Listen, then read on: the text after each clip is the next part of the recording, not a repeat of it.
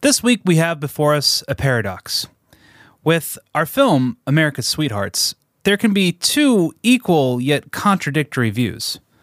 On one hand, it's a perfectly good film. It has fun performances with an A list cast, and Billy Crystal is funny, and there's a bit with a dog, and it's funny, and it's just a good time. It's not the best rom com, but it's inoffensive, and there's sweetness and romance, so what's not to like?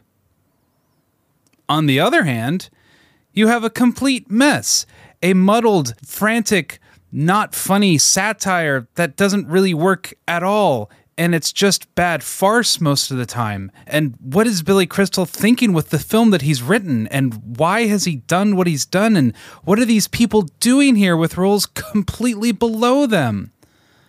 Okay, so we kind of err on the second view a lot of the time in this review. And if you like this movie, go for it. We kind of complain and bitch a lot during this episode, and it doesn't really reflect our actual attitude towards the film, which actually is towards the first view. It's completely inoffensive most of the times. It's a fun movie, but we like to complain. We really do. And so, if you're in the camp A, don't worry about us. We're just being pretentious. And if you're in Camp B, enjoy our skewering.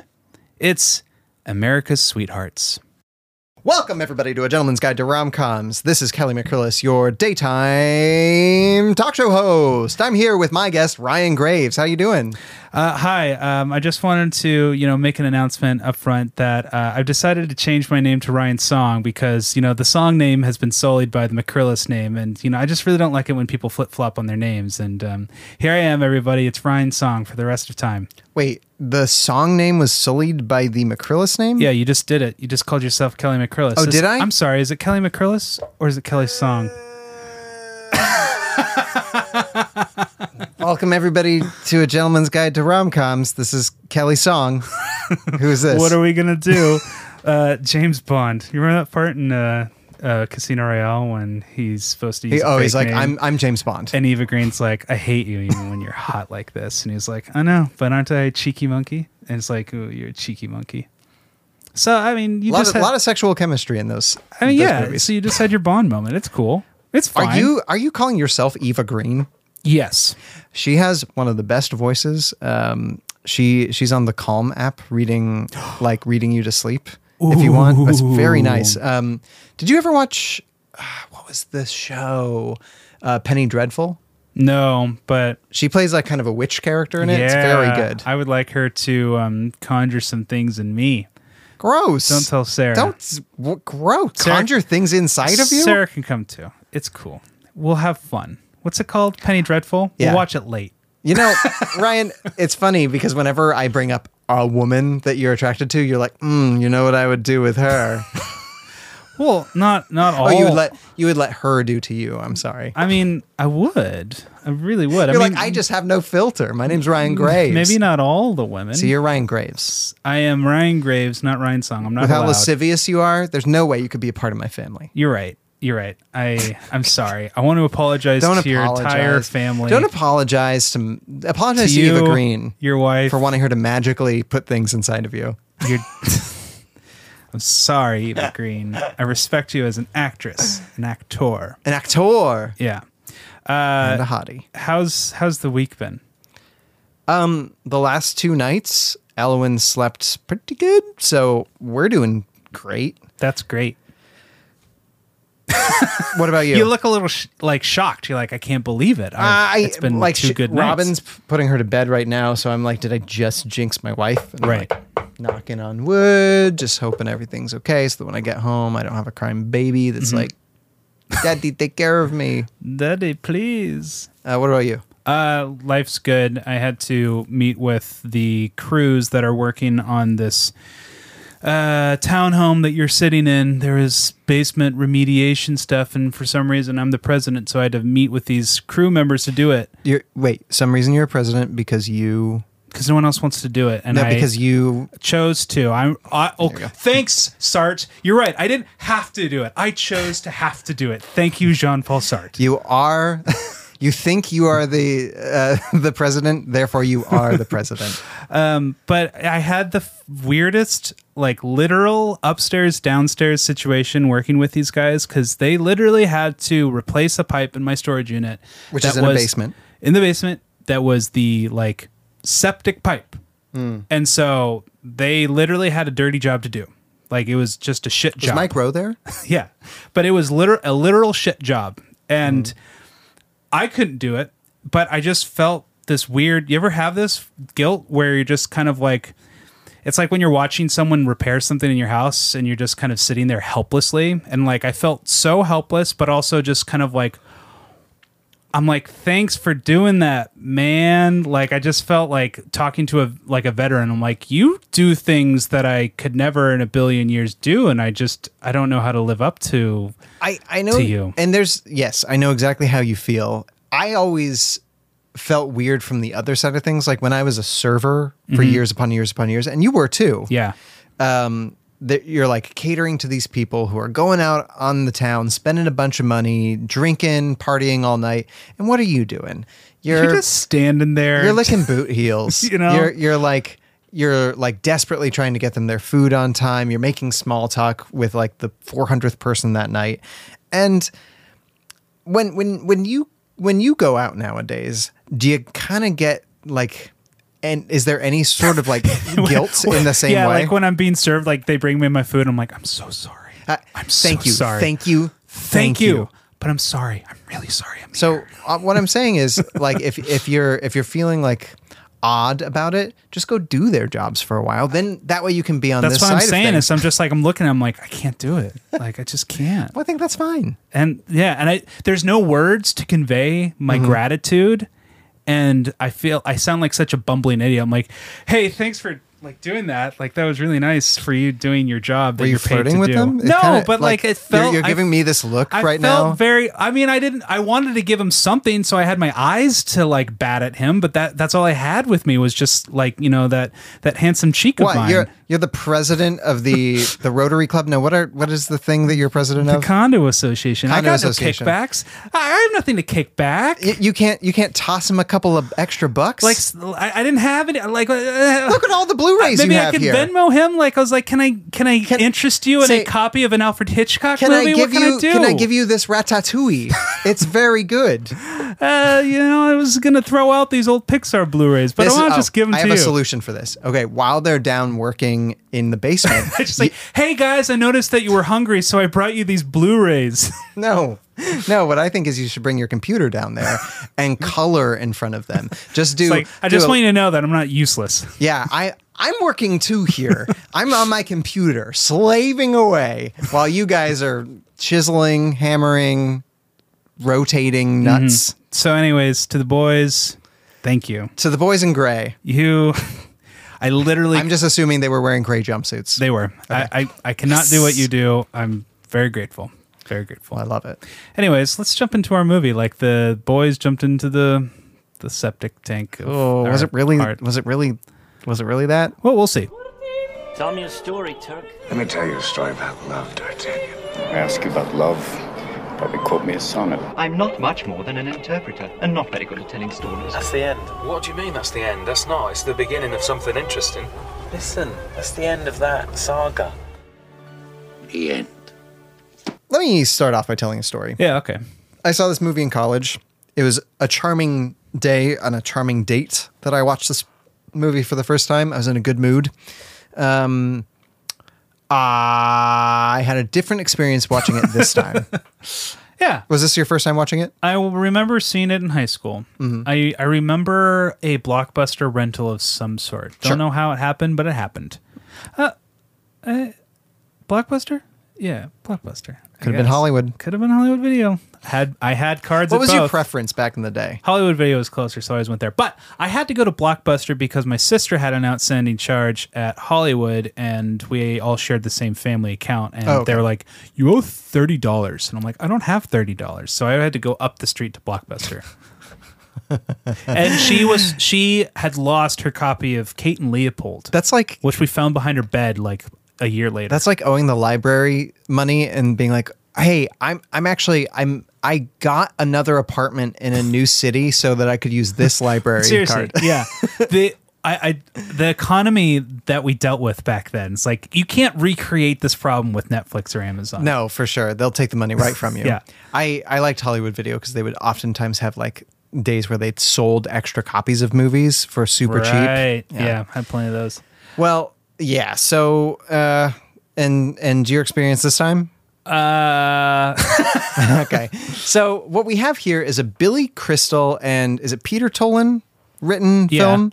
Um, and they're famous as a writing duo for Analyze This and Analyze That. yeah, Um, two good movies. yeah. And let's say Billy Crystal is Hollywood royalty. So any any negative thoughts we have, remember we love Billy Crystal. Yeah, I mean, I love Billy Crystal in this movie. Yeah, And I honestly don't think this is. uh, This is also, let's say, who this is directed by. this guy named Joe Roth. Joe Roth, who is very famous for producing. His six directing credits are very middling Yeah, at best. this is his best film. Mm. Yeah. in that filmography. So there you go. And this cast is star studded. You got Glittering. Julia Roberts. Catherine Zeta Jones. Catherine Zeta Jones. Catherine Zeta Jones, she deeps beneath the lasers. Ooh, she has entrapped me and Sean Connery. Whoa, Catherine Zeta Jones, she deeps beneath the lasers. Whoa. we have to use, every time we say her name, we have to use that drop, okay? John Cusack, The Tooch. Stanley Tucci. Hank Azaria, Christopher Walken. Billy Crystal, aforementioned. um, Eric Balfour from that show 24. That's right. Alan Arkin, Seth Green, Rain Wilson. There's just a bunch of names. Yeah. And I think I, I'm going to posit this now before we actually tell the story. I think this movie would have been a lot better given its premise and its actors if it had a different director. Probably. Because it's not that the vision wasn't consistent. To me, it just lacked. It it was just a little boring. Yeah. Well, I think there's a lot more to it. So I'm going to save those thoughts. A lot. Oh, a lot more to what? The problem at Okay. hand. Yeah. Okay. Let's let's jump into the story. So we meet America's sweethearts, John Cusack and Catherine Zeta, She deeps beneath the lasers. um, and they're America's Sweethearts. They're basically a Hepburn Tracy, a Tom Hanks, Meg Ryan, um, a Chris Hemsworth, and he doesn't really have anyone. We don't really have that, in Well, these except that days. they're dating in real life. They're I mean, dating I in mean, real Hep- life. Tracy, They- they Tracy had and a thing. Hepburn had had a thing. they but had a thing, but, but- but they're both on screen and off screen. Exactly. You know, Yeah. exciting things, and we see all the movies within a movie. And here's actually my first quibble.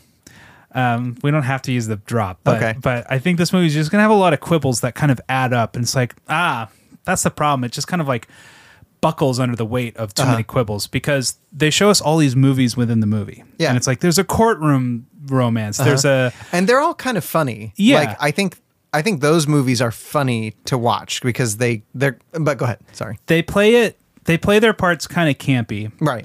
and it's almost as if the director doesn't know what he's what he quite wants to say are they trying to really convince us that these movies exist or are they kind of making fun of these this kind of hollywood filmmaking that because it's it is funny because catherine zeta jones Jones.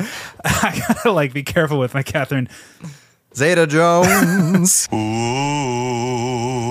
like their first kiss is like ridiculous and it's it, Yeah. it, it made me chuckle so it, it definitely worked but But- it didn't look like other movies No. it just looked like saturday night live doing other movies and not and even then saturday night live does a better job of convincing us of their fake movie within a movie when they do stuff like that on top of that, there is the meta thing of the fact that this movie that we're watching ended up feeling kind of like these movies that were Yeah. overblown. yeah, and it doesn't really acknowledge that in the postmodern way that we kind of need it to do Yeah, eh, or s- be like because it's better than those movies, but it's not hard to be better than the movies that it's making fun of. It it just should have been a lot better. Yeah. Like if you're gonna pu- if you're gonna take swings at other movies in the genre, you're you better be on like you better have the high ground, Anakin. You know who did this better? Julia Roberts and Notting Hill. Exactly. We saw that movie within a movie, and Richard Curtis was such a genius. He's like, you know, it's like a Woody Allen movie, and he did all these things. Or he's like, you know, it's like Solaris a little bit or something. He like the when they're when uh, Hugh Grant and Spike are watching on the couch, Yeah. and it, it's this artsy romance film. Mm-hmm. There's just all these choices. Like I can't remember even if they it was black and white or anything like that, but it, it was shot in a way that didn't look like Notting Hill. right. And they don't do this in this movie. They're just like, ah, you know, they use the same camera. And like, well, I know I'm making a filmmaker in these complaints, but they use the same camera, same film stock, eh, same aspect ratio, all these things where they could have done so much more. And they always feel like the the cop, the time police one, where Yeah. like he shows up and they're in like Nazi Germany or something, and he he sh- like the the production value is so bad, and Yeah. it's like if you're trying to say that this is a like super like campy Hollywood movie, but a super famous one, like the ones that we get between say Tom Hanks and Meg Ryan. Yeah. Those are way, way better produced than what you're talking about. So I don't exactly know who you're taking hits at. Right, exactly. But regardless, we we are first introduced to Billy Crystal, um, who is like on his way out at this studio, and he's the PR rep, the Yeah. marketing executive. Yeah, he's he is the guy to sell a film. Right. He's in charge of that. And, And- he's getting replaced by Seth Green and he's like dropping wisdom to Seth Green. And Seth Green is just kind of incompetent and it it's, it's- it's- I think it's both the It's- script and the direction where it's like what are you are you trying to make a point with this character? Are you satirizing something? Are you just having a kind of incompetent Yeah, character? It's kind of like those characters from Argo, also with Alan Arkin. Yeah. um, where you had, you know, Alan Arkin and John Goodman. They're they're like playing these Hollywood guys that are just like, you know, you got to know everything about Hollywood if you're gonna be in Hollywood, kid. Right. And it's like, like yeah, Seth Green's kind of a a a, a doof, and he needs to like learn the job a little bit better. Uh, and he, at one point in time, Billy Crystal makes fun of him for for not ho- knowing Breakfast at Tiffany's. Yeah. Um, but it's like, eh, I mean, it's it's half funny. it's half funny and it doesn't go all in the way a movie like The Birdcage goes all in on Right, something. right. And they would never have made this mistake in The Birdcage because when when it's The Birdcage, they pick a character and they go 100%. But with like Seth Green's character, it's like I don't know what you're trying. Are you again? I don't really Yeah. know what you're going for. If it's well, just he wasn't a cheap really joke. too much of a character. No, is the thing. No, but and But it's Billy it is Crystal kind is. of yeah, and it's kind of an ensemble-driven piece with everything going on. Right. With with what happens because so he's being fired and being replaced by Seth Green, who's halfway. But incompetent. before he can leave, the Tooch shows up. Tooch. And he, he calls Billy Crystal into his screening room where we find out that Hal Weidman, who's played by Christopher Walken, hasn't sent them the end of the film that they're waiting for. or the whole of the film, the e, the Yeah, cut of the film, Any of it. And All he sent is the credits. And so Stanley Tucci's freaking out because he spent $86 million on this movie. And so he begs Billy Crystal, he's like, since I don't have the movie, I can't promote it. I need you to like run a press junket that basically fakes that we have the movie, or you basically need to stall the and press. then that'll convince Hal Weidman to to deliver the final cut because then then we can meet his demands or something. Right. And ladies and gentlemen, that is so not how it works. No. So that is I- so not how it works. like the idea that that a huge room of the press is like waiting for you to release a movie Oh, not even that. like, the I- fact that the director has all of the footage. no no That's not how it works. I mean, they they try to set him up as like this David Lynchian, Werner Herzogian, Yeah. like kind of eccentric director, and I could see that happening, but that's against like their contracts yeah, and for it them just- to like hold the footage. again, it's like, all right, what are you satirizing? Because you still need to have some foot in reality, and that's what like Birdcage. I think is my go-to like s- f- perfect satire because it's like those all those characters in their circumstances live in real world circumstances, Right. even though their characters are beyond beyond the pale. What, wait, what are they satirizing? in in Like, the birdcage. like, are you well, talking it's- ab- we've we figured out that it's farce. Yeah. but it's but it's also satirizing like the political culture of its day. Sure. Okay. Yeah, I see. What and you're this saying. is satirizing Hollywood culture. yeah, yeah, for sure. And, yeah, But but you gotta you gotta have a foot in reality if you're gonna do that. Yeah. Well, I mean, this is the thing. This, like, I think if this was handled by our friends from uh, uh, last week in Bridesmaids, Mm-hmm. um, you wouldn't have as much of a problem with it. No, because I don't think it would have tried. I Because don't think they- it would they have tried to be often- making any point.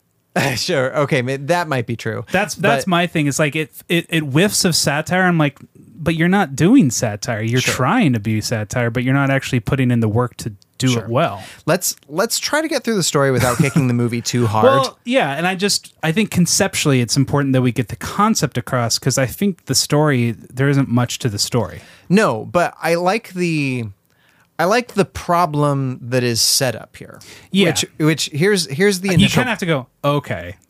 sure. But the initial problem, besides the fact that they don't have the movie, is that Catherine Zeta Jones She dips beneath the lasers. and John Cusack haven't or have broken up Mm-hmm. and they haven't been together for a long time. She has a restraining order against him because the whole thing is she cheated on him with Hank Azaria, who is like another actor. Mm-hmm. Also with the and- birdcage also in the birdcage and playing an eccentric Spanish character. Yeah, and um, John Cusack at one point in time, like, saw them together at the like place that they used to go eat, and drove his motorcycle through a window in a fit of mania. And so, like, you have these people together, but you you need to drum up press for this movie, and the only way to do that is with these actors, and that holds together. Yeah. Like, if if you're gonna if you're gonna drum up press for the movie, you need the people working on it to be there. And since they don't have Hal Weidman, they have to have them. Yeah, and so Billy Crystal has to get them together. He relies on Julia Roberts, the sister of Catherine, Zeta Jones. which I don't see the resemblance, but okay. sure, I can buy it. It's fine with me. And Julia Roberts is lovely, and this role is so beneath her. Yeah, I, but I I like her playing the put upon character because she she so rarely plays the role of a servant, Yeah, and she plays it really well. Yeah, she is.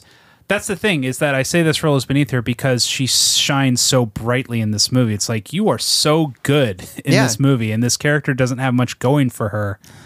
uh, yeah, compared to your other more interesting lead roles, and Like- it becomes a lead role in the end. But there's there's some potential for her character though Yeah. in this movie because she's she, like basically she takes care of Catherine Zeta-Jones's every need and whim and there's like there's this weird scene where like I, I like Billy Crystal going there trying to convince her.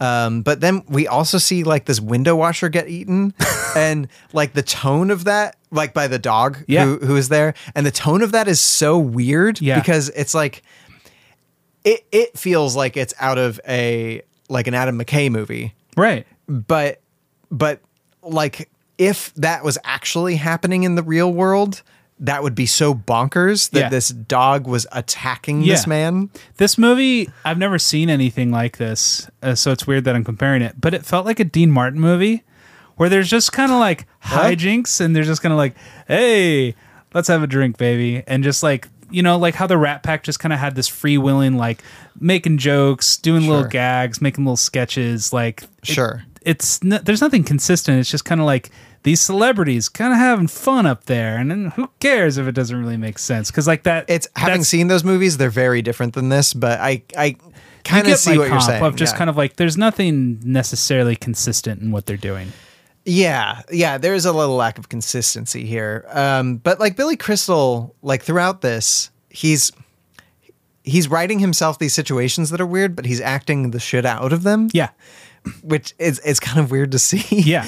but like the dog ends up there's it's this weird scene where the dog ends up like coming back and like licking his nuts. licking his nuts and if you've Just- ever had a dog do that, it's very awkward, and you're like, "Please stop." But that was That was the good bit. That was Yeah. funny. The other good bit from this scene is that Hank Azaria calls a junket a hunket, and and like Robin and I couldn't stop laughing at that. Yeah. so it's a good good choice. Yeah. Then John Cusack has been at this um, guru retreat in what seems to be L.A. Maybe, Yeah. but Up in the then hills. we then we meet his guru, played by Alan Arkin, who puts on like an Indian accent and has like long hair, and I cou- I couldn't tell whether he was just super tan or they actually bronzed him up a little bit, I think they bronzed him. and it's like it's not a good look. Two thousand one.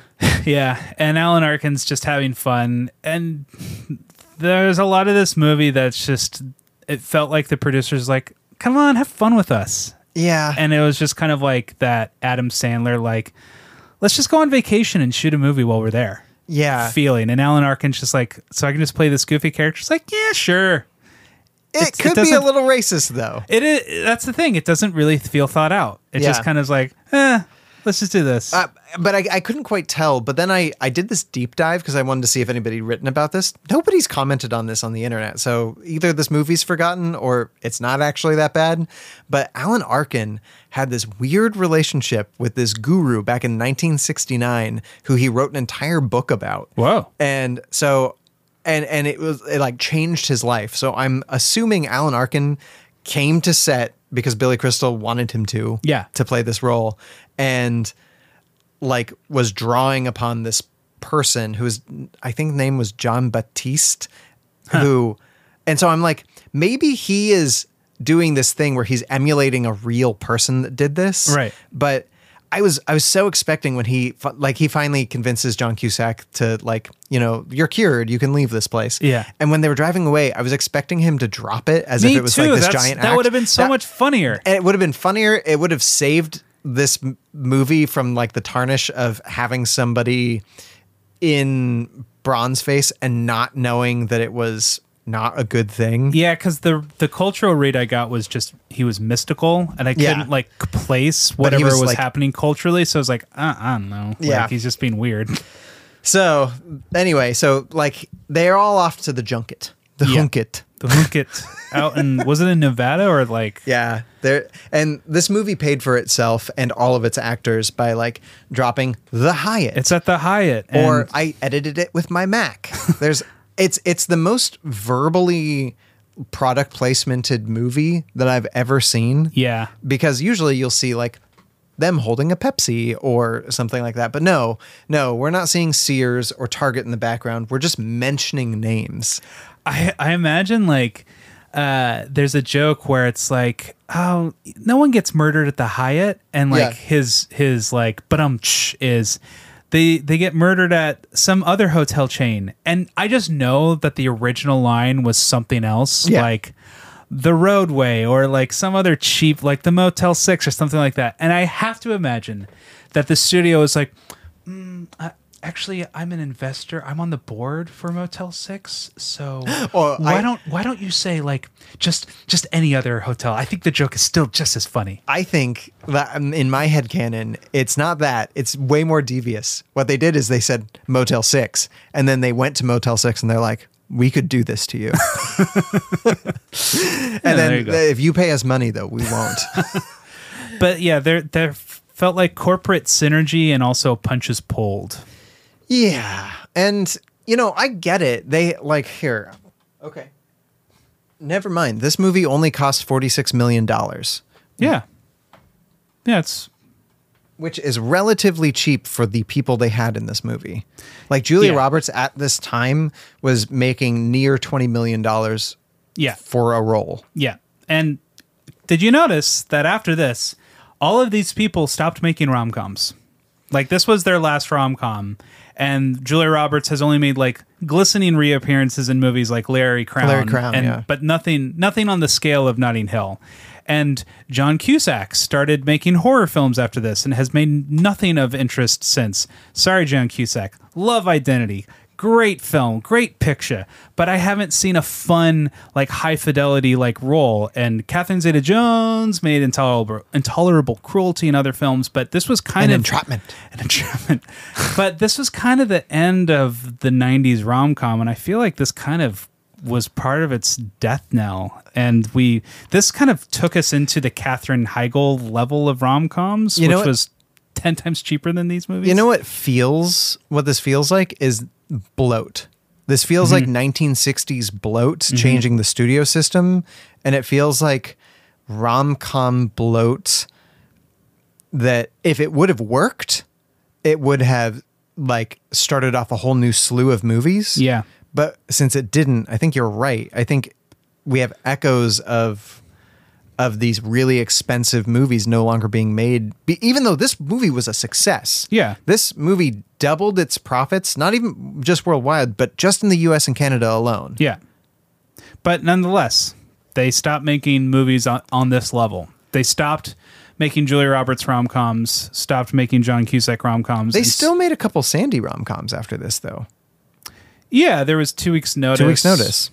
But then she made all about And the Steve. proposal. Well, pr- proposal, but like all about Steve nearly tanked everything for her, and the proposal was like the last one. Then it was off to dramas and all that. Yeah. But but this was like Sarah was like, this is a very '90s rom com. I'm like, this was made in like 2003. But look, we have the Tooch, who appears years later in multiple rom coms, But just not as a lead the character. Tooch is never like this in other films. Like he Yeah. he is this kind of weird villainous like movie movie executive. Yeah, he's a movie executive that doesn't mind people killing themselves. And that's where it gets like really satirical, where it's like, that's right, movie executives will do anything to get a movie made. Yeah, and I'm just like, pick a speed, guys. Yeah. Like your satire for one second, and then you're just kind of like a straight rom com. And I'm fine with whatever you want to pick, but just like pick something and stick with it. Sure. Yeah, I kind of felt that too. Uh, so the story is Catherine Zeta Jones' sister, Julia Roberts, um, used to be fat. Okay. just like she, whatever. She used to We had be do like, they, that. they dressed Julia Roberts in like kind of a chunky suit, but she still looks like, she looks amazing in that. She looks amazing as Julia Roberts. Yeah, and, And they, they do this thing where she's always had a crush on John Cusack, but you know, was too sheepish about it. But then at some point, she lost all this weight, and John Cusack drunkenly kissed her before she lost all the weight. And he sees her again, and he's like, "Wow, you look great." And he has this offline where he's like, "I always thought you looked great," you know. Yeah. And so I was like, "Ah, that's yeah and nice, it's guess." i mean they kind of they kind of like that's their that's their contrivance for like believing that john cusack likes julia roberts yeah, he, where had he liked never her noticed her before, yeah he, it's not like that because Yeah. he did notice her before right? but like it's just it's it's two th- it's really 2000 Three? one three it's like the end of this era of caring about how skinny people were Right, and if, if the thing is, it didn't feel like satire at that point. right. If it did, then that would make sense.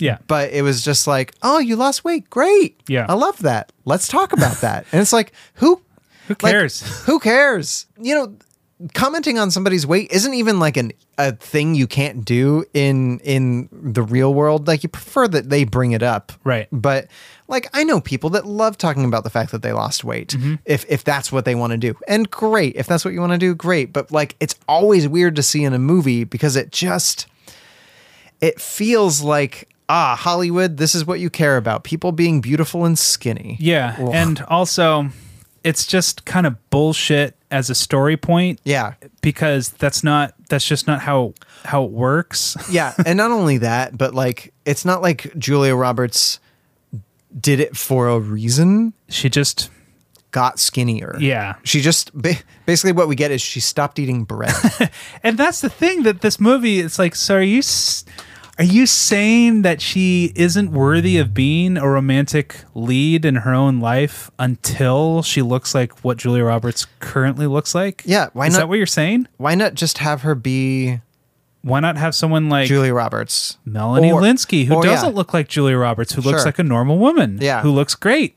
Why can't you just have her be the Okay. romantic lead? so oh, gosh, Maybe we're, we're- asking too much of this movie. we're we're really slowing the story down, but I just want to on that point, I think the casting of this movie honestly did it a detriment. And Robin and I talked about this after the film. John Cusack and Catherine Zeta-Jones as America's sweethearts doesn't quite work. Mm-hmm. This is the reason why Catherine Zeta Jones is like a certified, like if you want to call it a certified hottie, Ooh. right? And John Cusack is kind of a lovable goof. Yeah. right? Those two together, like the thing about like the satire of America's sweethearts is you're seeing like either like the actual sweethearts, which in that case you'd have John Cusack with somebody like a Sandra Bullock or a Julia Roberts, right? Yeah. Because they're like sweethearts, but they're more real in in a respect than Catherine Zeta Jones, who feels like goddess esque. Yeah. And so you either have them play the sweethearts, or you have uh, somebody like Brad Pitt play opposite Catherine Zeta Jones, where it's like, ah, they're America's sweethearts because they're both so gorgeous and beautiful. Well, I think Like, today's America's Sweethearts is probably Ryan Reynolds and Blake Lively. yeah. Or um, it's. Uh, I, I think I yeah you can't really call them America's sweethearts, bi- but um, Zendaya and Tom Holland. Tom Holland are yeah. are kind of it's, akin. It's a couple that we love Everybody to roots for, love, yeah. and we like seeing them be cute together, and we like to see them on screen and off screen. We don't really see Reynolds But and these Lively. people don't seem lovable.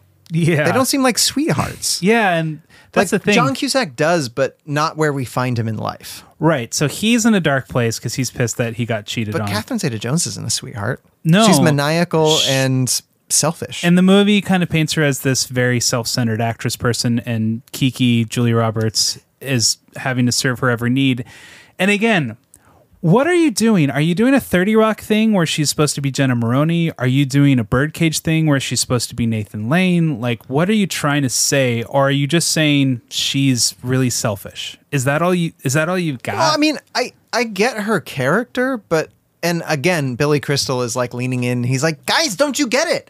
And it's like, are you trying to satirize the fact that she is everybody thinks she's so sweet, but she really isn't? And you're satirizing the press and the fact that they can't see people for who they really are. They just see celebrity, and only we are privy to this, like the selfishness yeah or like what are you you're, you're right it's like what are you s- what Well, are you saying It, it feels like there's a lot of flat types in this movie, like the actress, the executive, and Billy Crystal is playing the press agent. And because it's Billy Crystal's baby, he actually gives it some dimension because he gets to be involved. And John Cusack is oscillating between like crazy, like jealous boyfriend, and then like play it cool, kind of like, no, I'm hip. Don't worry about it. I'm, I'm all to good. to sweetheart actually as, as long as i'm with the right person i'm Yeah. a really nice guy But then Hank Azaria is just this ridiculous like foreign boyfriend, and he's not even foreign. I don't know. It's like there's not a lot of dimension to these characters other than Julia Roberts, who isn't And- a type. Eh, well and she i think she has she has dim, she has she gives the character dimension Mm-hmm. Where but there is none written. there's none written like because like really she's just this she's good at telling her sister what she needs to do Mm-hmm. and she really likes john cusack but she doesn't have a goal of her own No. So she's, she's yeah we're at this press junket. Let's get to the story. Yeah, we're at yeah, this yeah. press junket, and Gwen, Catherine Zeta-Jones, She has entrapped me and Sean Connery. Whoa. and Eddie are doing this cat and dog thing where they're fighting and blah, blah, blah, can't get along. He's pissed that he got cheated on and all that stuff. Yeah. But then he notices Julia Roberts at the pool, but he doesn't know that it's Julia Roberts. he thinks it's catherine zeta jones and so he's there's like this masturbating joke. I'm like, eh, yeah take it or leave wh- it. I don't, I don't like he he he accidentally hits a cactus and Yeah. eh, and I, I just think again poor directing because like when he's taking the the, uh, prickers out of his pecker. yeah the prickers out of his pecker um, on camera it really looks like he's jacking off but when we see him do it it looks like he's carefully just taking a couple things off yeah, it And doesn't translate. it just it doesn't work like eh, again it's like pick a speed yeah. because this is literally they should have picked a speed his hand was moving so he is conflicted about how he feels about Gwen, but Yeah. Gwen wants to drop divorce papers and is not telling him that, but then he and Julia Roberts start hitting it off, and they actually have really nice chemistry really in do. spite of everything. Like I want to. I'm sad that we never got a John Cusack Julia Roberts movie. yeah, in this that, time period. that was really good, and we saw. Like I just imagine Julia Roberts just like looking at this like okay, just like I get to do whatever I want because like she's she's just brilliant, she's just amazing. So that should be said uh, because the actors, it's not that the actors are bad or they're No. putting in a bad performance. I No. just don't think the script gave them anything to work with, and the director didn't either. But like when Stanley Tucci goes off, like his character isn't really well written, but he puts 110% into the dimension that he's given to play. Yeah, totally. And that's when flat performances really come off flat. Yeah. Is because they have nowhere to go. Yeah. And you're right, Billy Crystal does give his character like a lot of dimension because he's like somebody who actually cares about like story and Hollywood and history and he likes these people. There's like a lot of lines where he's like, "No, I actually like John Cusack, but I also want to get this picture made because like I'm really good at my job." Yeah. And he wants two people to get together and it's like he tells jokes. Yeah. Like he's just a character. He's one of the few. Yeah, and his his whole arc is that when we first meet him, he's like, "I'll do whatever it takes to get this Hollywood film sold and marketed and all that." But then he's interacting with Stanley Tucci, who's crazy, and he's like, "Whoa, what if they committed suicide at the movie premiere?" And like, Crystal's like, "Oh wow, I I actually have a heart, and Yeah. you know, I actually I- do I care couldn't- about these people." I couldn't I couldn't possibly watch somebody commit suicide like you, evil Stanley Tucci. That's just too far. See, Stan, did Stanley Tucci have a goatee in this film? uh, no, no, He should have, because he Yeah. felt like e- Mirror Universe Tucci. Yeah, So they're at this junket. Um, uh, d- John Cusack and Julia Roberts kind of hit it off. We get that at one point in time they kissed in the past, but he doesn't quite remember it. And then Hank Azaria and John Cusack get in a big fight, and it's a good fight, I guess. yeah. Gwen is kind of like turned on that these boys are fighting over her. Oh, she really is. She like does a turn like, to look "Oh at camera. She's like, my." "Oh, uh, Yeah. these two over me." Yeah, and uh, I don't know why, but he and Julia Roberts kiss and they hook up. Uh, Yeah, but I don't so remember she- having a r- good reason. Well, what happens is she kind of Florence Nightingales him. Yeah. And um, they were having a nice date before this whole thing got interrupted. Because remember, Gwen wasn't going to show up, and then she came and interrupted their date. Yeah. And then they end up back at a hotel room together. And since I, I think it's just proximity, Julia Roberts wanted it to happen for a long time, and John Cusack like kind of realized that he liked her that night. yeah, And then so they had sex. yeah, and I really liked the blanket over the mouth the Yeah, morning it's after. so That's a nice. charming. It's just like where was this attention to detail The in rest of the other movie. scenes because that Like- was so cute and thoughtful. honestly, that feels like something that Julia Roberts came up with on the day, like something that Absolutely. she's done it before. felt improvised Yeah. and felt.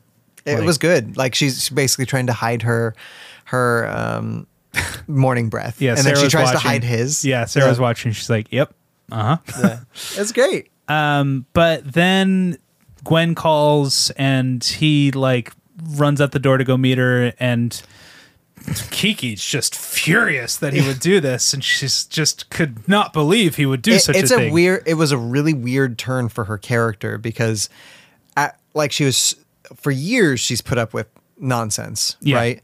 And sure, he should have probably been like, "I'll see her later." but can she But- not understand how emotionally complicated he is in this moment? Like Yeah. he's in a really really weird place and are you really going to think he would just be that different? Well, and and not only that, but like the way it's portrayed, or I feel like the way it was directed, um, is that Julie Roberts is just fucking pissed. Yeah. and it's like, well,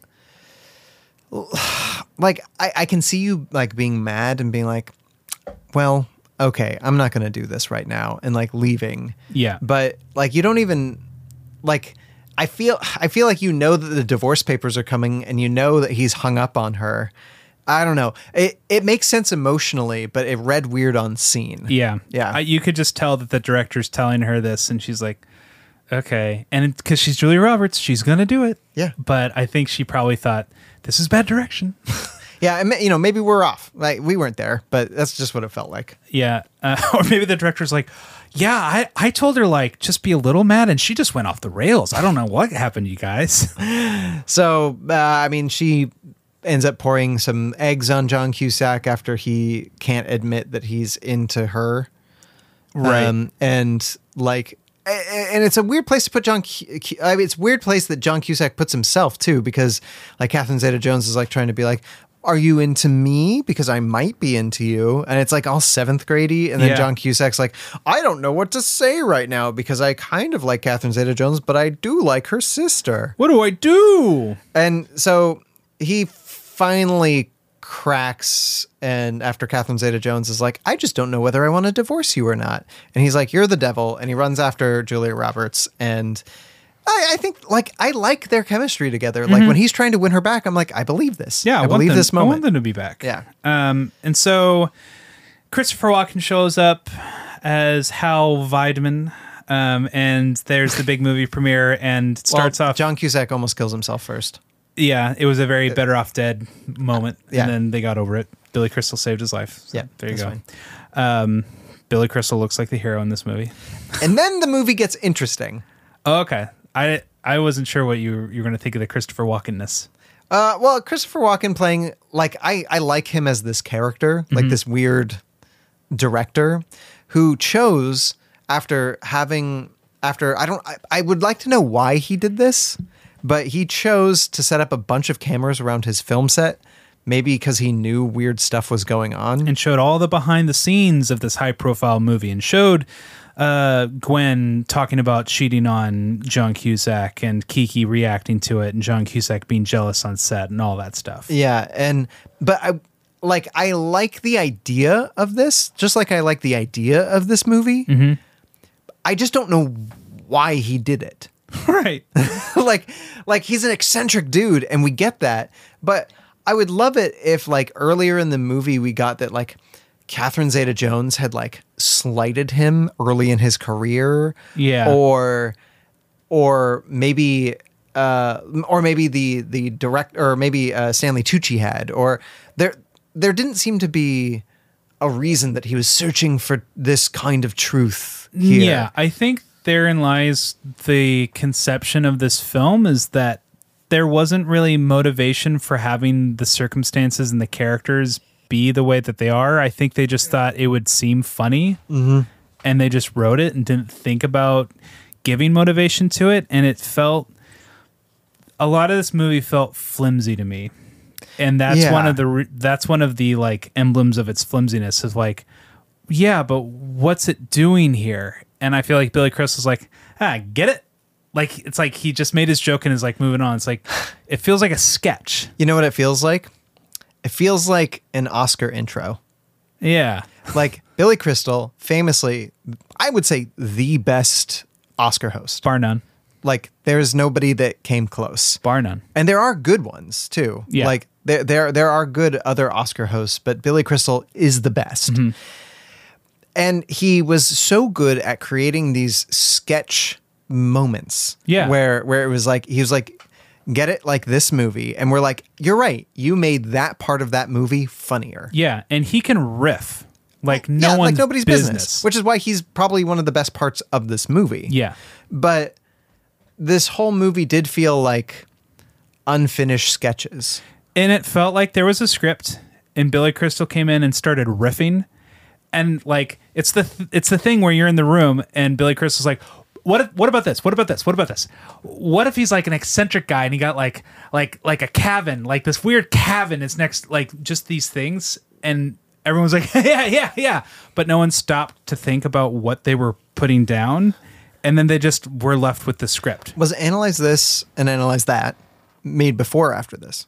Um, or that before before? before this he he's really brilliant that's Do you think what I- he's drunk with power here? No, but that's what my point was. Is like this guy is Hollywood royalty, and it's just one of those things where it's like this, just this one didn't quite work. No. And at least for us, just didn't quite Yeah. work for us. And I, I will say that this movie has the trick of having a bunch of, I wouldn't say laugh out loud moments, but a bunch of funny moments Mm-hmm. where, again, they're not, I, maybe they're clever, mom, not even clever moments, but Yeah. it's just like, I like Billy Crystal's physical acting. Maybe it's the physicality. Yeah. I liked the physicality of all the actors in this movie, except for the whole jerking it scene because it didn't seem to match. Well, let But- me let me give you an alternative Okay, go ahead. to this critical Are you opinion. rewriting the movie? No. Okay. Do you have a, another big quibble? No, not Okay. even that. I'm giving you an alternative read of this movie. This movie is pretty good. It's really silly and the characters are are really really goofy and I really like how John Cusack just kind of goes off the walls and uh Julie Roberts is really charming and the chemistry is really fun and this movie's pretty good. That's a legitimate read of this movie. It is Because if you just wanted to just enjoy kooky characters, kooky circumstances, and weird characters, and just has this kind of like f- having a ball kind of energy, yeah, go for it. Have fun. Like, Yeah. I, let me. I don't want to get in the way of your fun because I can understand pe- why people would love this movie. 'cause I it would make agree, sense. and it's weird because I did watch this movie the first time. I think I loved it. Yeah, me too. I went on Letterboxd and I had originally given it three and a half stars. I'm like, oh, Ryan, no. Out of four. Uh, yeah. I was Yeah. like, no, no.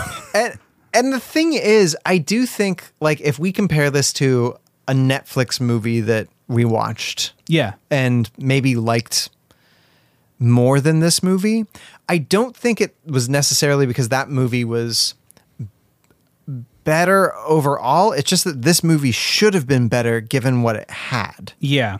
both in the actor and the writer and the money. Like you have Rain Wilson in this movie three times and you just don't use him properly. Well, to be fair, I don't think they knew they had No, no, Rain I- I- Wilson. I they just agree. had an actor. I agree, but like in retrospect, having like all of us having seen Billy Crystal movies, John Cusack movies, Julia Robert movies, Catherine Zeta Jones movies, Stanley Tucci movies, Christopher Walken movies, Alan Arkin movies, you we've seen all of these people in projects that were very good. yeah, and y- it's okay. You know what the problem is? This this is like the Lakers. Okay, so at one point in you time, got the dream. No, not the dream team. no That was no. the At one Bulls. point in time, after they won all of their um, titles, they built the dream team. Yeah. Okay, because you still had Kobe and Shaq, but then you got like Gary Payton. You got he like, was in the Lakers. yeah, you got, I, I believe Carl Malone also came. And so you had all of these players that had all been in so many successful teams that used to play against the Lakers, now on the Lakers. Yeah. They make it to the finals and they get beat yeah, by the Heat. yeah. I, I and I okay, I might be a little wrong on the details, but I was way into the Lakers back in the day, Right. Like when I was in high school, and it was just sad because they had built this dream team, and y- it was like they had so many different players who were good at playing basketball, but they weren't all good at playing basketball together. Well, and that's the thing. They stacked the cast, but the formula is not about a stacked cast.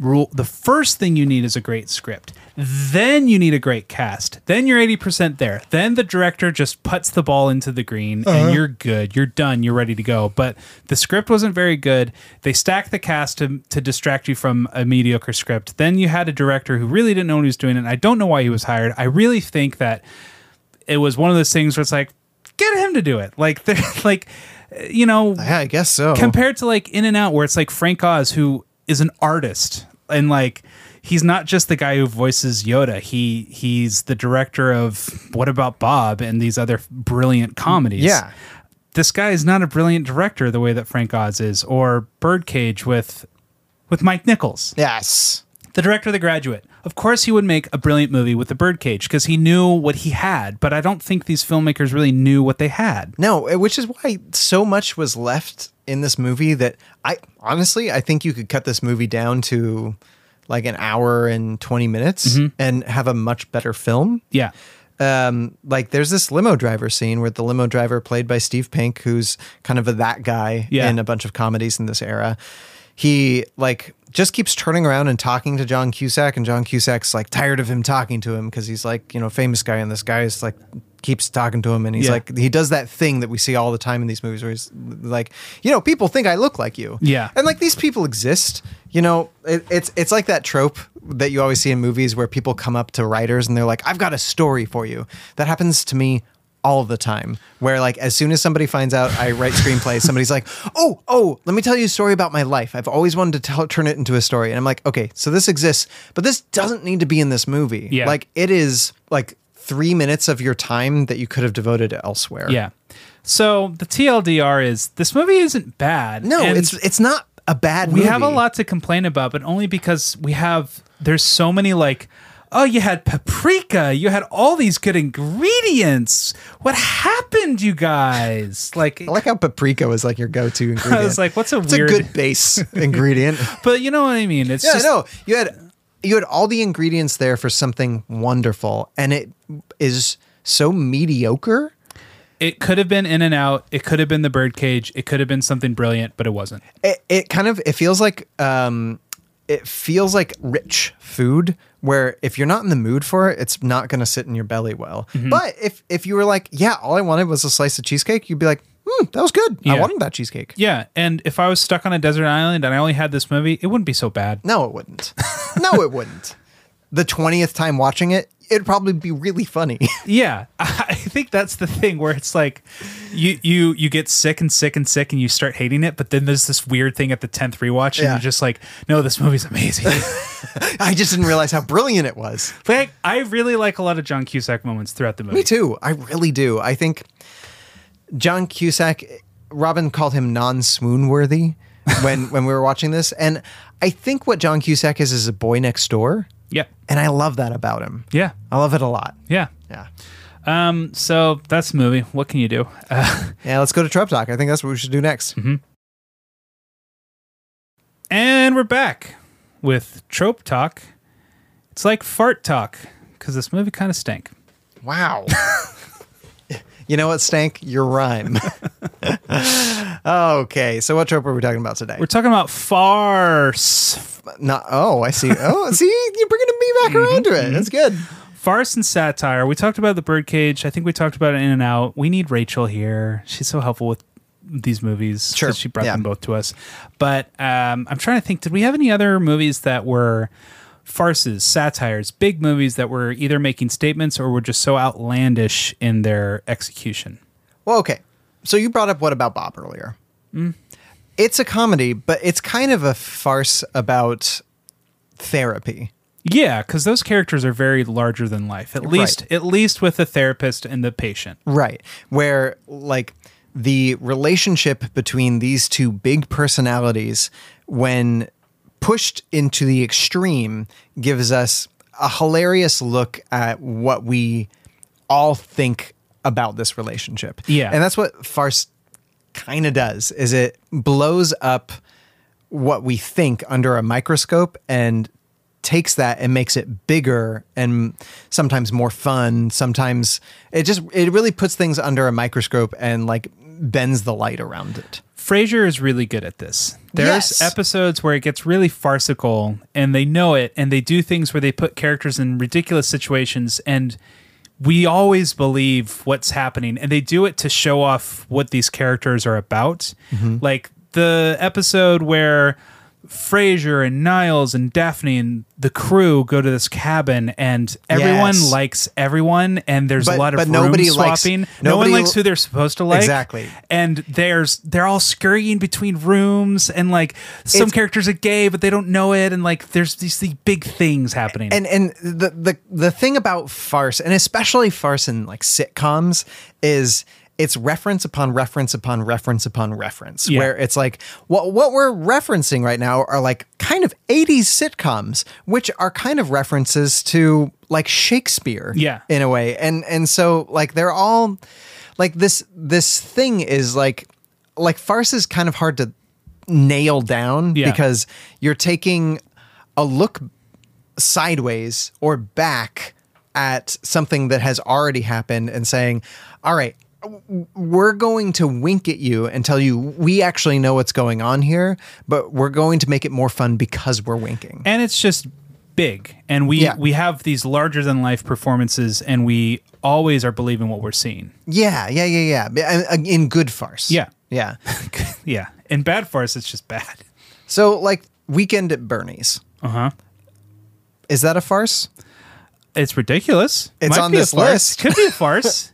It's on I this will- list on my phone. I'm not putting it past it. But like, take a movie like Birdcage. There are moments that are farce, and there are moments that are satire. Like when Gene Hackman and Diane Wiest are watching the talk show on CNN, and they're all just talking over each other, and they completely deadpan go, "This is the most brilliant talk show on on television," and That's satire. That's Mm-hmm. Sure. That's taking American culture, showing it to the audience, and being like, "See this? See how fucking stupid this is?" And it's just But- skewering but, it. there's like no wink involved. Yeah. But then we get to towards the end of the movie where Robin Williams is scrambling around the kitchen and Hank Azaria is scrambling around the kitchen and like Hank Azaria falls and like it- it's just like madness. That's farce, and we just believe every all these big swings that are going on on screen. Okay. So I think Adam Sandler is is not somebody we generally bring up on this podcast, but we have earlier today. Think of Happy Gilmore. Mm-hmm. Okay. They're for the most part, it's a farce of golf. Mm-hmm. Because they're saying, look at this really important sport. What if we added an element here that really shook things up and Yeah. like it like picked golf up by its ankles and shook out all of the change from its pockets. Yeah. And we can just laugh at golf Yeah, yeah, right? Yeah, absolutely. And it makes golf big and weird and dumb and when you it- got Richard Keel chasing after Norm, Mac- like all those guys, and it's just silly. right. And so I think that like the weird difference between satire and farce, and I'm sure a th- probably a theater person would be doing a much better job at describing excuse it me. than us, but like the the, the flavor of irony is different. Mm-hmm. Where in satire. n- The the characters that are being satired don't know that they are, Mm-hmm. whereas in farce, it it feels more like everybody might not be in on the joke, but the joke is being made not at their expense, but for the fun of it. Yeah. Is yeah, that true? Yeah, I I think that's it because like with s- with satire it's being very clever, but Mm-hmm. with farce it's just blasting it and we're we're, We're just blasting it. and and that's the thing it's like with this movie I don't know which direction you're trying to go because you have some characters that are being outlandish and ridiculous, but Like not like the the Stanley Tucci character. yeah, There it, that's obviously a farcical character because Right. he is he is literally talking about killing someone for or letting someone kill themselves just to like bring the the the money into this movie. Yeah, and are you trying to shock us with humor? Are we laughing because we're uncomfortable? Are we laughing because we're saying, ah, Hollywood execs are just like this? And I think therein lies kind of the problem is that Billy Crystal's like, Hollywood execs are just like this. And it's like, I don't know. I'm not friends with them. You're the one who's friends with them. Like, I don't know these people. Like, it's the wrong, it's the wrong, like, crowd to skewer because with Birdcage, you're skewering conservatives, just like just this political discourse. You're not you're not saying these particular type of people, even though you're using particular type of people, but you're getting at something bigger. Whereas I don't know, are you just saying just this class of seven people that studio heads are like this? Because that's really not saying much at all. I think, I think if we if we take a look at this m- m- m- movie's like macro point, which is the film industry is bogus. Mm-hmm.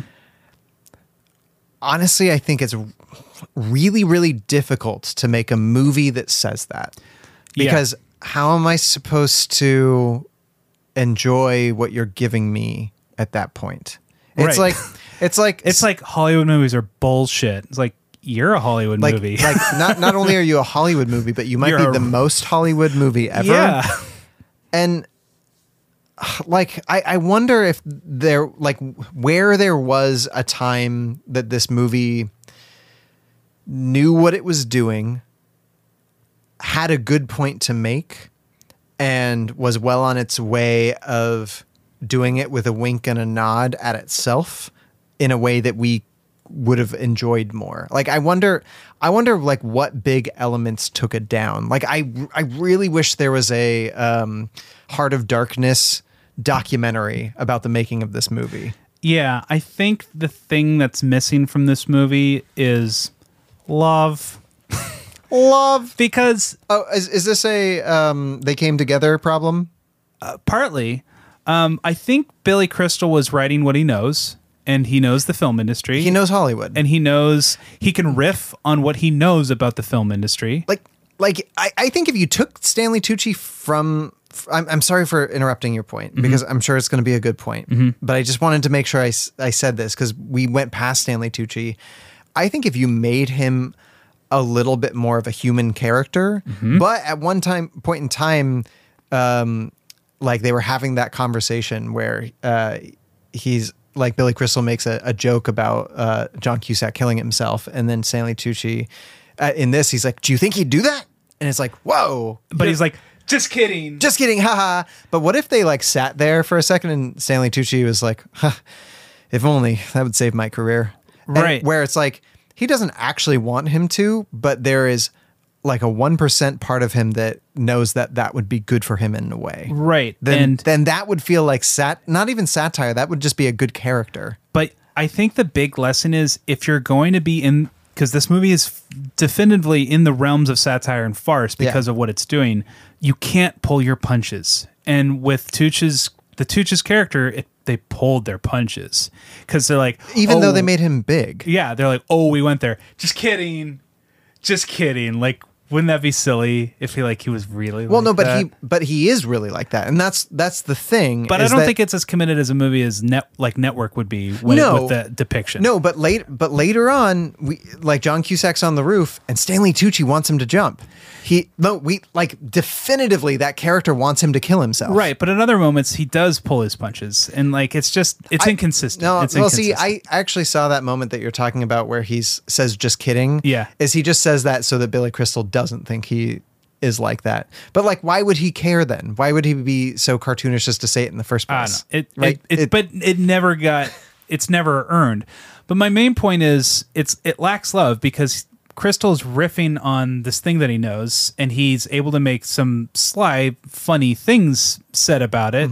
Um, but he doesn't really love the material because in a movie like The Birdcage or In and Out or other movies that are successful, Gene Hackman in Birdcage says reprehensible things and Mm-hmm. has reprehensible viewpoints. But these characters in the movie feel the need and the like th- the thing inside of them like, well, we are family so we have to love you. And like they they're they all come together and it's like we have to figure out a way to be family with one another. And so the story is Uh, that's not. That doesn't happen in the movie until the end when they're at. yeah, that's the- that it ends with that feeling. of- Yeah, oh, it ends in that feeling. Yeah. They're not saying like, "Oh, we love you" right off the bat. No, I'm but not- this I'm not movie, saying this that. movie ends in love too. no. my my point is, the birdcage is skewering a conservative politician like that, and Mm-hmm. still ends with characters loving that character. Yes. Uh-huh. yes. I hold on, but just before we leave the birdcage, the in that movie, the I think the main difference is we have other characters that are characters that we love that aren't the ones being satirized. Like the movie's not about Gene Hackman, and Mm-hmm. No. I think that's essential. Well, y- well, yeah, but it would be a It's- really boring movie without Gene Hackman. No, sure, but I, I just I, I want to point out that like the I don't lo- think it would be a satire if you didn't have Gene. but Hackman. the love that we get the Mm-hmm. love that we feel is the love from our our main characters in, in those movies Right, but I I you're you're distracting from my point. Okay. That's not what I'm saying. Okay. What I'm saying is the deeper dimension and the greater thing that those movies are doing is is bringing love to a corner you didn't think it would go.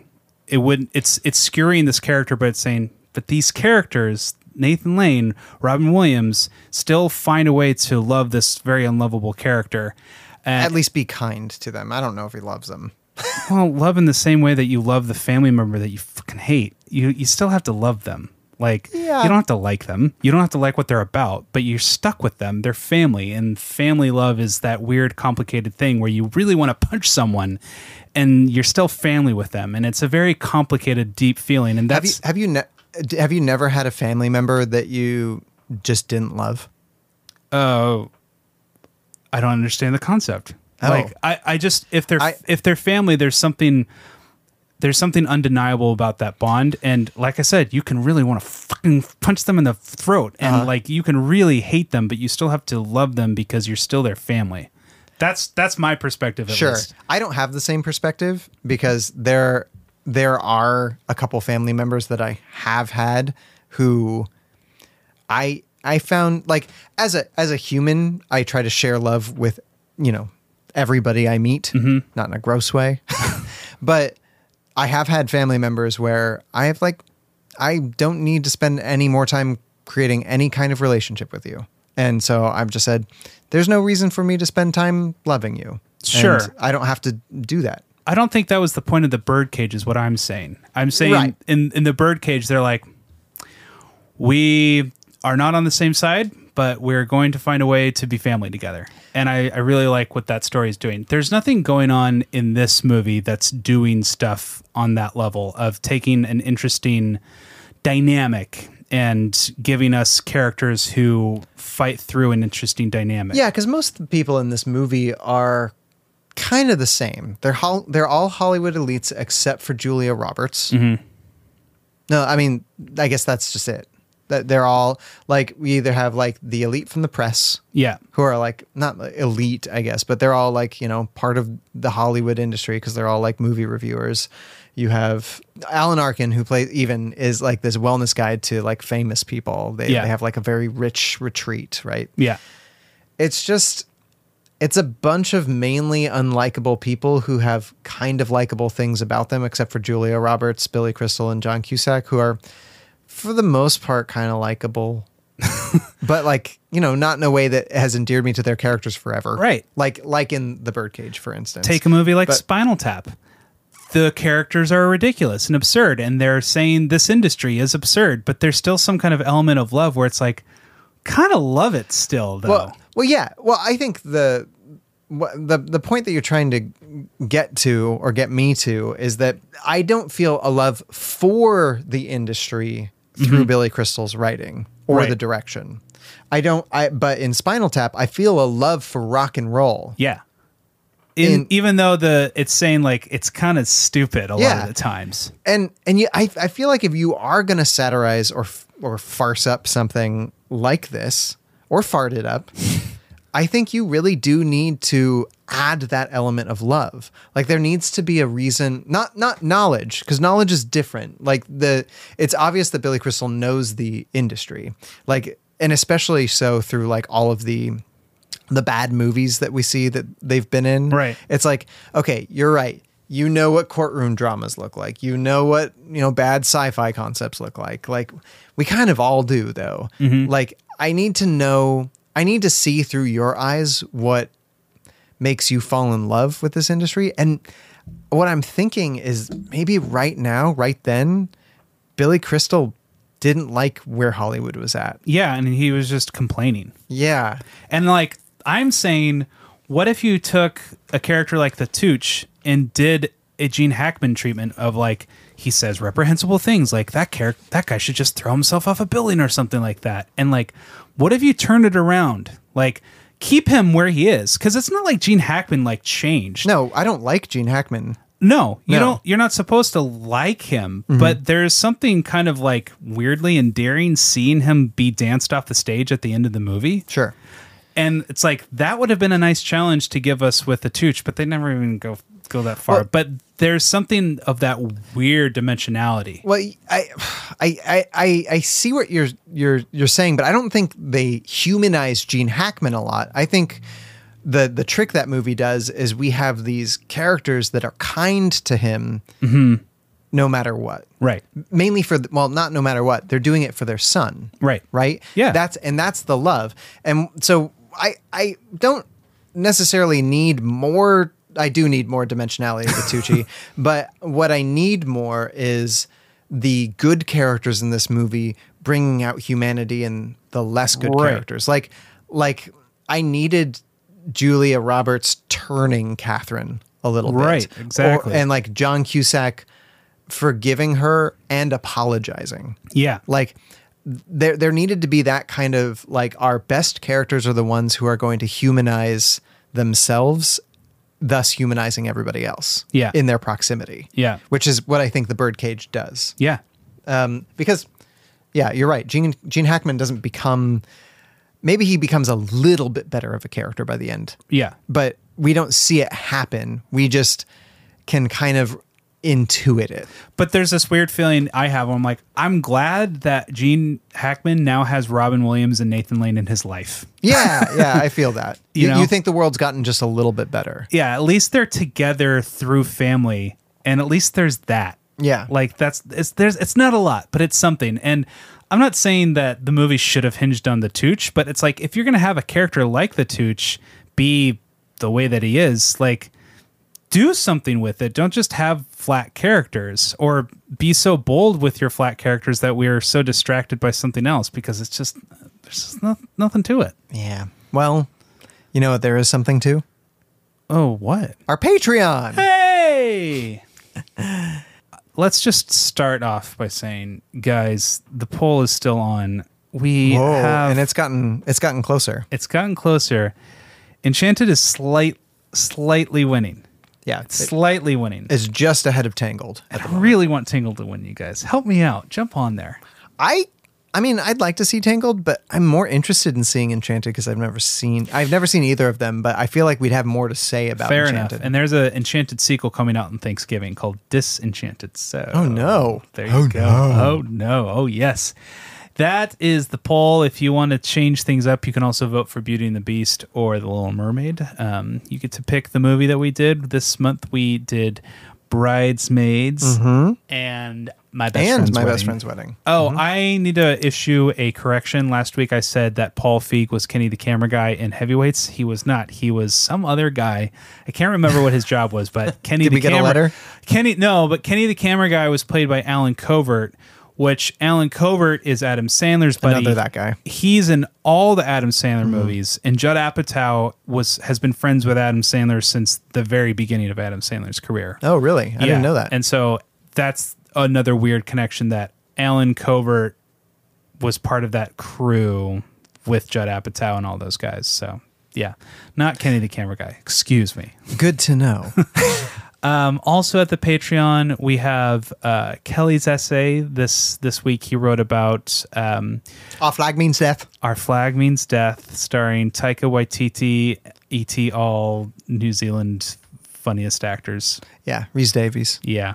I, I don't know if there's any other Kiwi greats in there, but I, I'm sure there are. I just I I'm still versing myself in them, but there's there's some there's a couple American actors in there too. oh, nice. Yeah, um, it's it's a good group of actors for sure. They use the same technology on that show as they do on The Mandalorian. that's so right. I Something really, that we might be playing with soon yeah, I too. really want to. I really want to watch it, and I'm also looking forward to. I kind of want to watch the show before I read your essay. You should. I I think I this is my recommendation. Um, I gobbled up that show with Mm-hmm. Robin, and uh, it left me only wanting more. Yeah. Uh, we also have a bonus episode on Everything Everywhere All at Once, starring the incomparable Michelle Yeoh.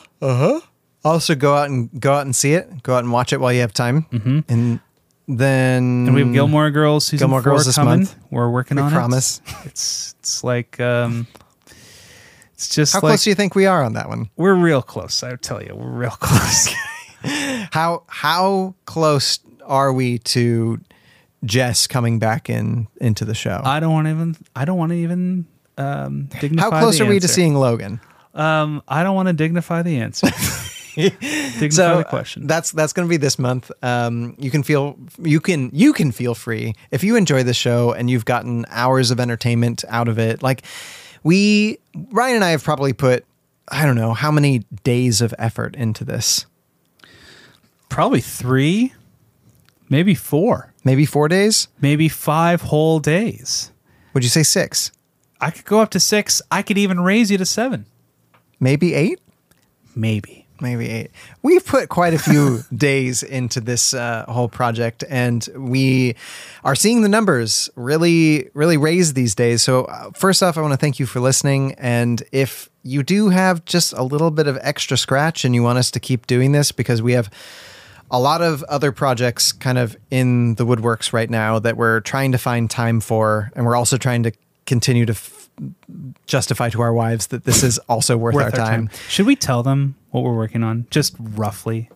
Sure. Yeah. Guys, we're writing a rom com We are writing a rom com. and we before we recorded tonight, we s- started talking about like the two-year plan, the five-year plan of the things that we want to do, and the the stars are shining upon us. The future is bright. the future is bright. We can't really tell any more than that because I mean we don't we don't want a listener stealing our great ideas. But if you want more rom coms to even exist, w- so do we. Want, do too. We do too. And this podcast existing helps our chances. How how much of a like self congratulate like how meta would it get if we made this rom com and then reviewed it on our show? we absolutely have to do. I that. think we'd have to have guests. We Like, absolutely- that would be too much of a circle jerk. I that feel would like be so good. But you know, it's it's a weird thing that in the film industry you have people who were writers for forever and then they became a director like Alex Garland who didn't become a director for decades. And then you have actors who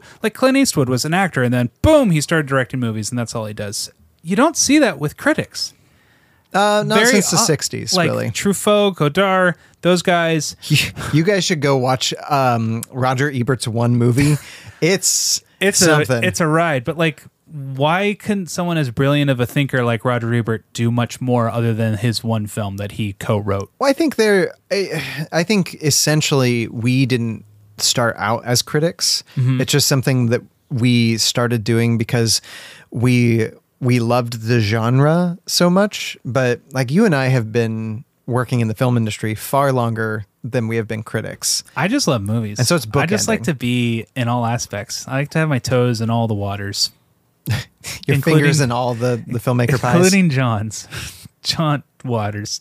Oh, You got the turn of the phrase. like, wh- right? which John You are- yeah, I got it. Pink That's Flamingos. good. Anyways, Kelly, who would you give your Golden Sword Award to? A blessing from the Lord. God be praised.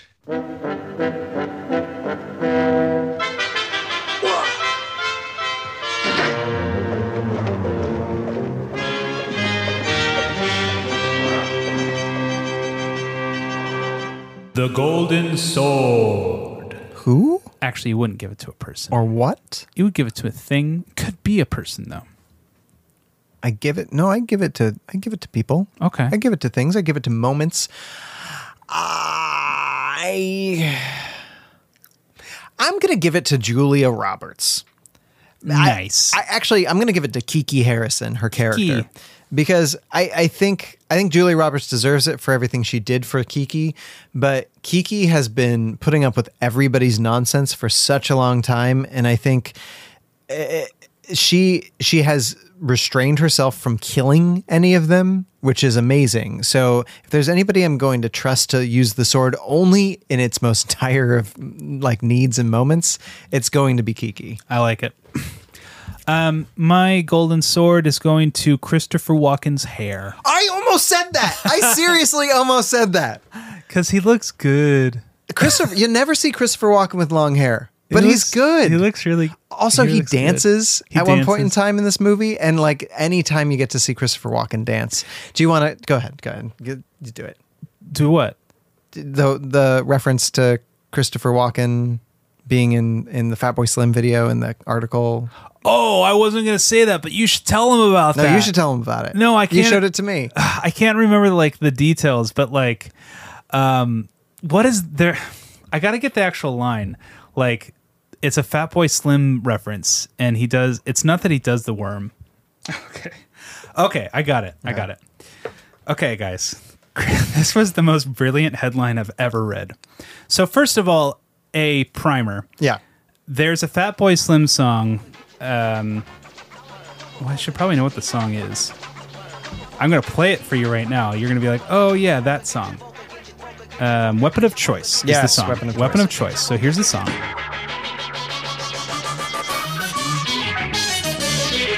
Good, good groove. And it's that. This is the song. You can YouTube it right now. That's where Christopher Walken dances in it, but then he flies in it. Yeah, okay. Also directed this music video is directed by Spike Jones, one of our Yeah. favorite directors. But this, I feel like this drop right here.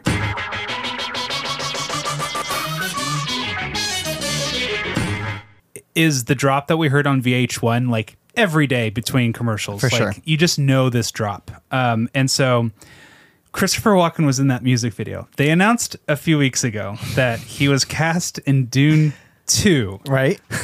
So the headline is Christopher Walken cast in Dune Part 2, just as Fatboy Slim prophesized. And then the subheadline is song lyrics from that song that says walk without rhythm and it won't attract the worm.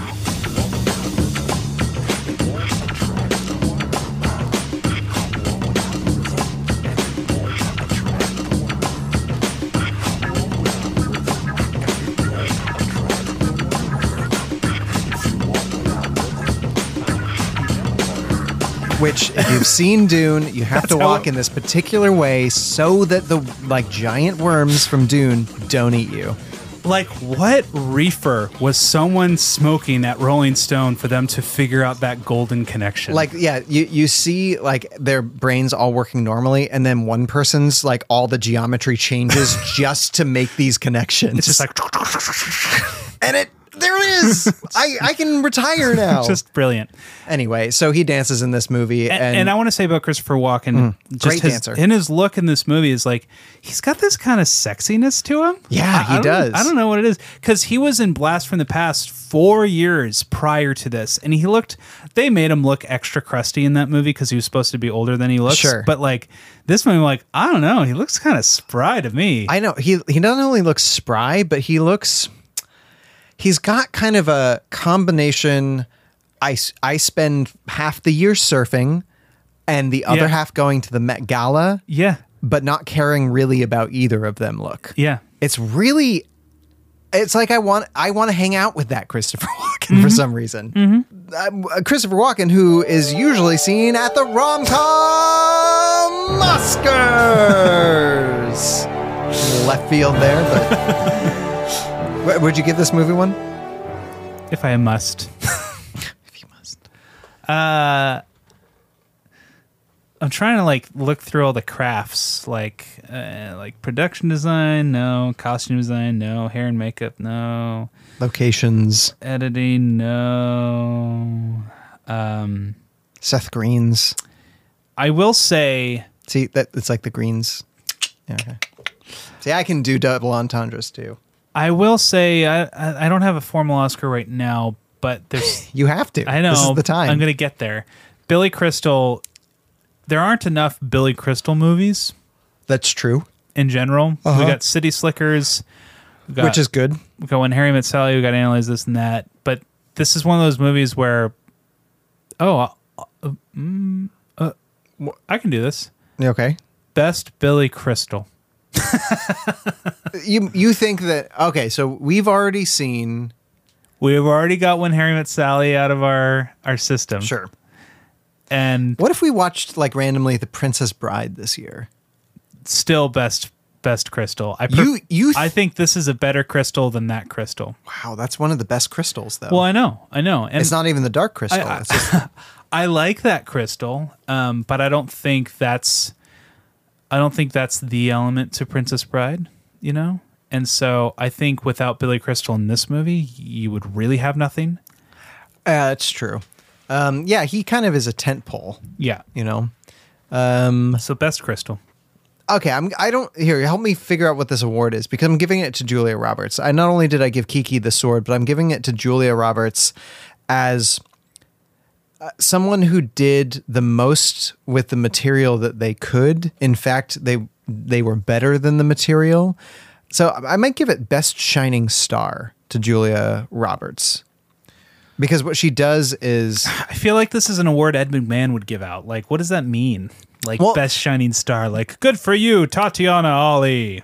so so it kind of like it kind of reminds me of like you see a star in the sky right and oftentimes like it's it's hard to just see one star shining you just see a bunch of stars kind of existing in the darkness right but then you see that one that has a glimmer and it like just shines and it casts out the darkness around it just a little bit more it has a twinkle to it i feel like she does that to this script she's like don't don't worry about the rest of the movie for a second. Just take a look at me. I'm shining and twinkling, and so I'm gonna I'm gonna allow you to wish upon me right now. movie star gonna movie star Yeah, and julia exactly. roberts is the eponymous movie star which notting hill already knew and this movie just kept going with what notting hill had thrown down yeah, the craziest turn would be if Julia Roberts at the end of this movie she had always wanted to be an actress, but her sister was, and she had to be, you know, the the assistant. But you know what? Now she's going to be in movies with John Cusack. that would, if they really wanted to capitalize on the bad writing Go in this for movie, it. they could have done that. Um, well, speaking of Julia Roberts, tell me who would you fall in love with? Are there any circumstances in which uh, the two of you might be more than just good friends? The truth of it is, I loved you from the first second I met you. But mostly I hate the way I don't hate you. Not even close. Not even a little bit. Not even at all. You have bewitched me, body and soul, and I love, and love, and love you. I know.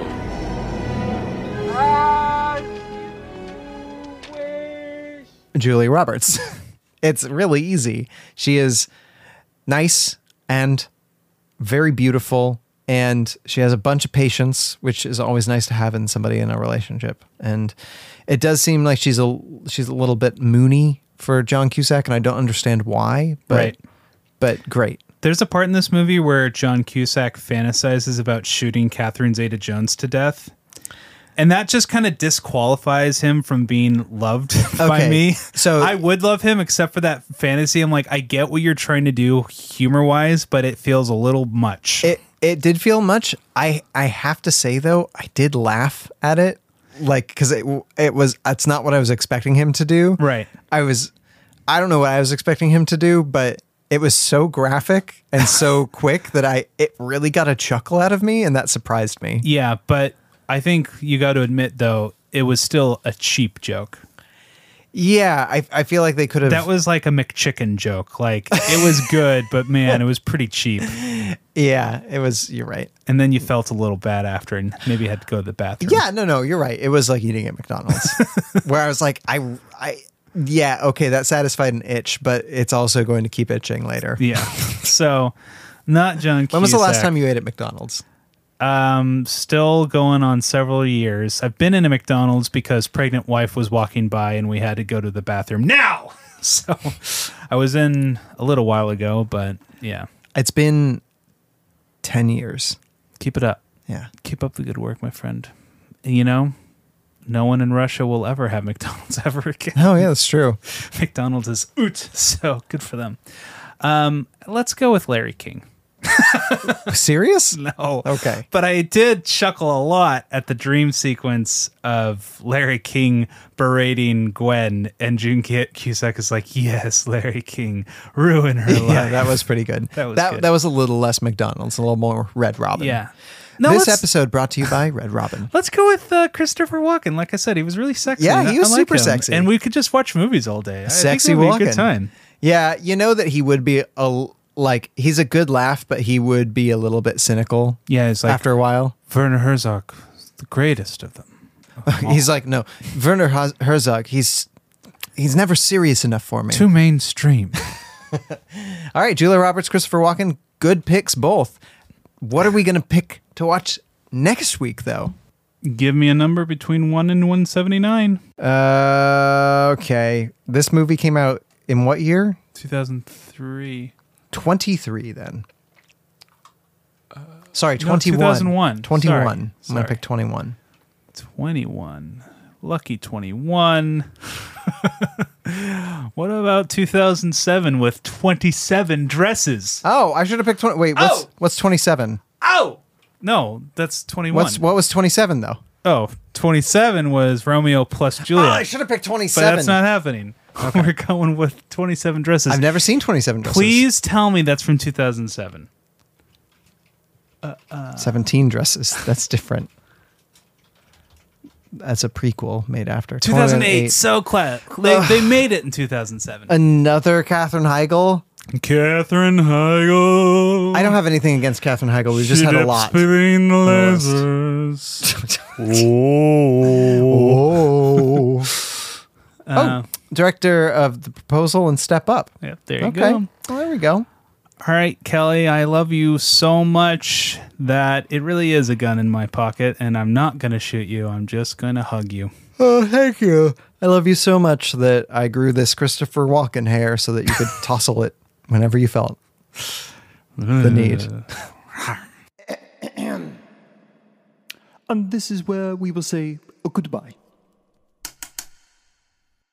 Ryan and Kelly must bid you adieu.